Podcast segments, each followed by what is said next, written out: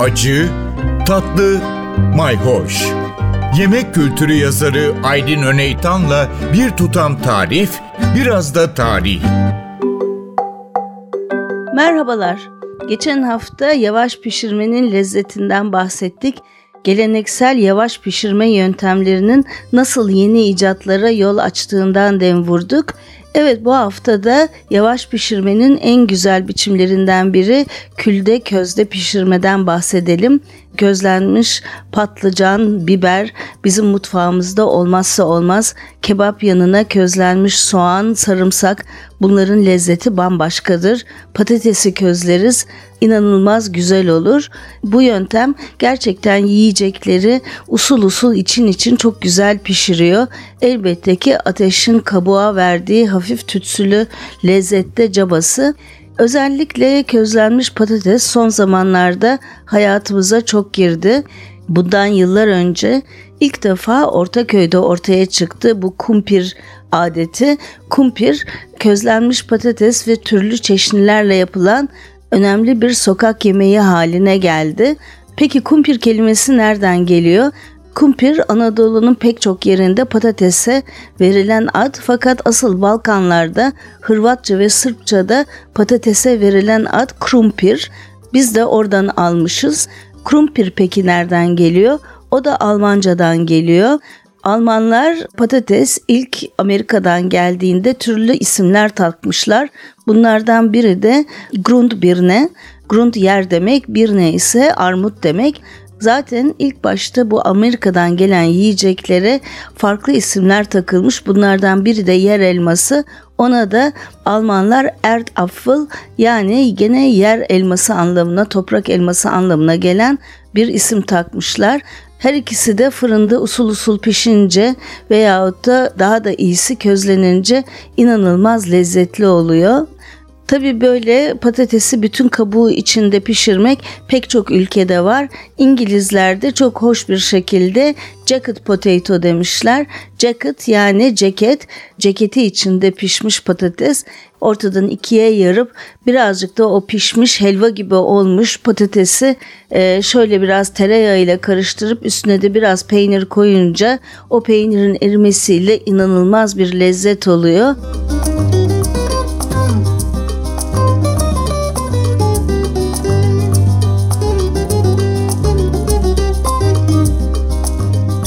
Közlenmiş yiyeceklerin lezzeti bambaşka ama özellikle biber közlenince müthiş oluyor. Kırmızı biber olsun, yeşil biber olsun.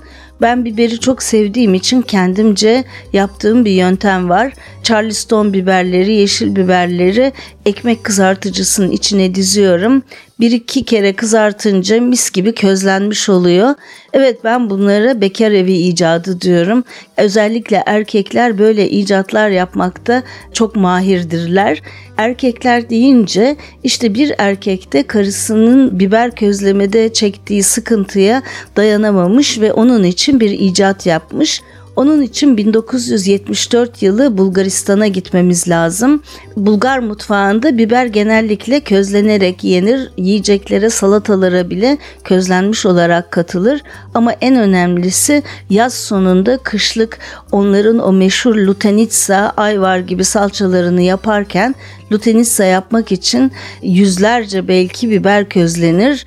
Benzer şekilde patlıcanı da közlerler. Bunları domatesle karıştırarak inanılmaz güzel kışlık kavanoz kavanoz soslar hazırlarlar. Biber közlemek e, gerçekten zahmetli bir iş olabiliyor. Özellikle bu kalın e, kırmızı biberleri, şimdilerde kapya dediğimiz kırmızı biberleri. İşte Nikolay Piperkov, soyadı da ilginç Biberoğlu gibi karısı için bir alet geliştirmiş. Aletin adını da çuşkopek koymuş. Çuşka biberden aklınıza hemen biber bağlantısı gelecek zaten. Evet biber pişirmek için icat ettiği bu alet silindir şeklinde bir alet. Küçük bir sobaya benziyor. İçinde e, biberin veya patlıcanların konulabileceği, dikey durabileceği e, hazneler var. Dolayısıyla içinde bölmeler var. Bu şekilde biberleri dikine içine koyuyorsunuz elektrikli aleti çalıştırıyorsunuz. Tabii ki etrafından bir rezistans geçiyor. Kapağını da kapatıyorsunuz. Birkaç dakika içinde közlenmiş biberiniz hazır oluyor. İnanılmaz pratik. İşte bu şekilde patlıcanı da biberi de yapabiliyorsunuz. 1974 yılında icat edilmiş bu aleti önce karısına sonra konu komşuya yapmaya başlamış. Zaman içinde kulaktan kulağa o kadar yayılmış ki o yıllarda Sovyet rejimi etkisinde özel girişime izin verilmese bile Çuşkopek aletinin e, seri üretimine bir yıllığına özel izin çıkarılmış. Evet Çuşkopek 2009 yılında yapılan bir ankette de Bulgaristan'ın 20. yüzyılda yaptığı en büyük icatlardan biri olarak seçilmiş karısının biber közlerken çektiği sıkıntıya dayanamayan Bulgar kaynakçının icatı bugün hala Bulgaristan'da bütün evlerin göz bebeği. Evet,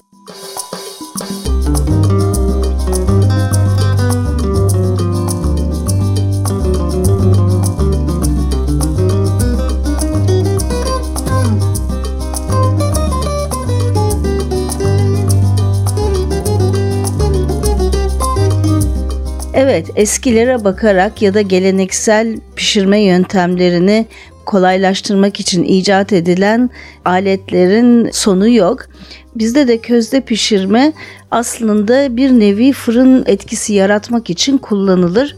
Şöyle ki ateşi yakarsınız, onun közüne tepsiyi oturtursunuz, içine hamur işini pişireceğiniz şeyi koyarsınız. Bu özellikle Burdur İsparta yöresinde çok yapılan nokul gibi çörekler olabilir üstüne ikinci bir tepsiyi kapatırsınız sıkıca ve üstünü közle kaplarsınız. İşte o zaman alttan üstten ısıtmalı fırın gibi olur. İşte onun için aslında bizim evlerimizde davul fırın denilen yuvarlak fırın genellikle de kırmızı renkli olur. Hatta kullanılmadığı zaman buzdolabı üstüne bir yere iliştirilir. Bu geleneksel pişirme yöntemimize çok uyduğu için çok sevilmiştir, çok benimsenmiştir. Aslında kökenine gidersek pileki kebabı veya pileki taşında ekmek pişirmek de var. Pileki ekmeği de deniliyor. Özellikle Doğu Karadeniz'de bu pileki taşı bir nevi lav taşı gibi geniş bir tepsi gibi kesiliyor. içi oyuk oluyor. Üstüne kapak gibi gelecek ikinci bir taş kesiliyor.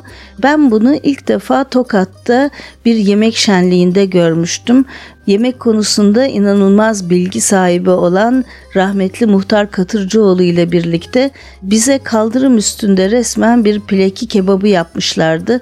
Biz bu et asla pişmez demiştik. Sonra lokum gibi bir et yemiştik.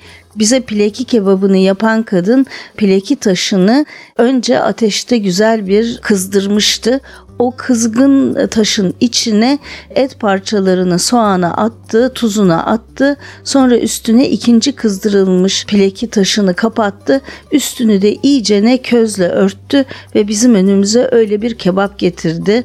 Onun tadını unutamam. Evet aslında bütün bu yöntemler közü hem alttan hem üstten koymak yani bir anlamda davul fırının yaptığını yapmak işte bu yüzden aslında tamamen geleneksel bu yöntem evlerimize davul fırın olarak girmiş.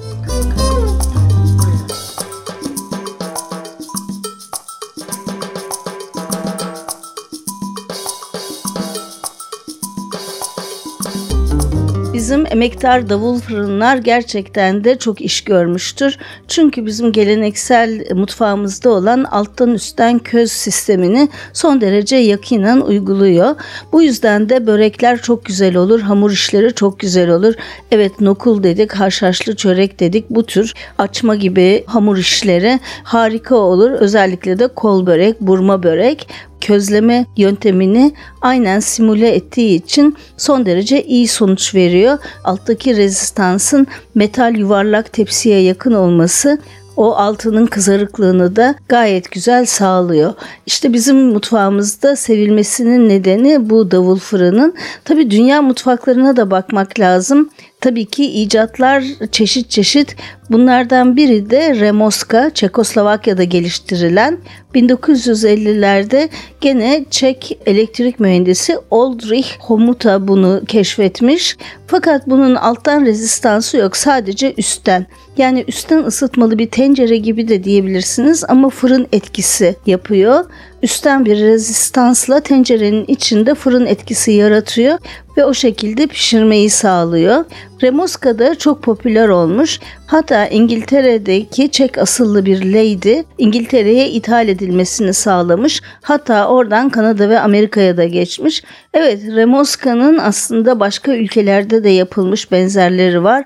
Örneğin Portekiz'de de bu üstten ısıtmalı fırın çok benimsenmiş. Onlarda da Patusko olarak 70'lerden 80'lerden sonra yaygınlık kazanmış. Bütün hikaye aslında ısıyı mümkün olduğu kadar az kullanmak ve büyük fırınlarda olduğu gibi büyük bir hacmi ısıtmadan doğrudan yiyeceğin ısınmasını sağlamak ve eski pişirme yöntemlerini örneğin közde pişirme gibi bunları simüle etmek. Çünkü eskiden fırınlar olmadığı yerde zamanda da açık havada bile köze oturttuğumuz tepsinin üstünü bir kapak ve közle kaplayarak aslında harika bir fırın icat etmişiz bile.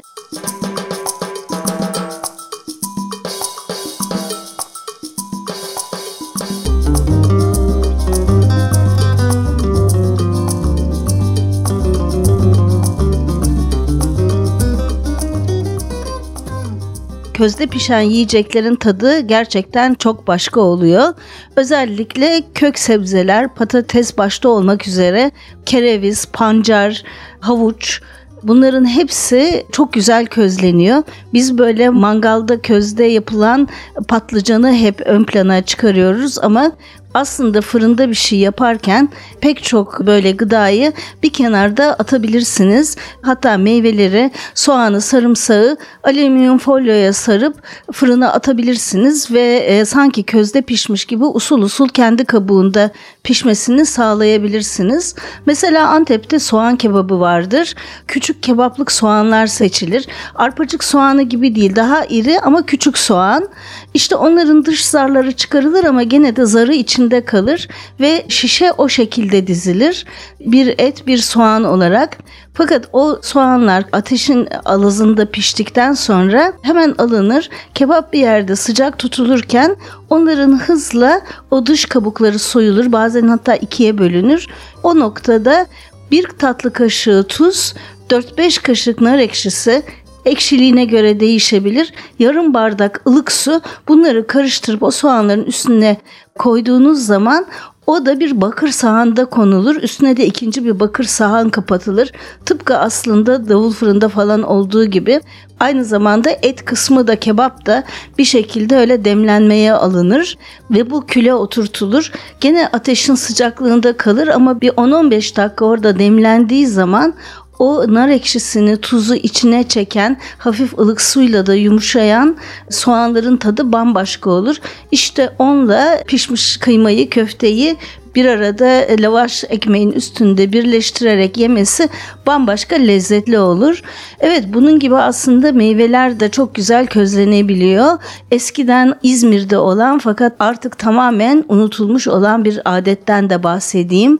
Sabahleyin e, boyoz satılırken fırında tenekede bir anlamda közün sıcağında pişmiş olan yumurta da satılırdı. Şimdilerde hala bu adet var ama unutulan adet şu o da közde ayva.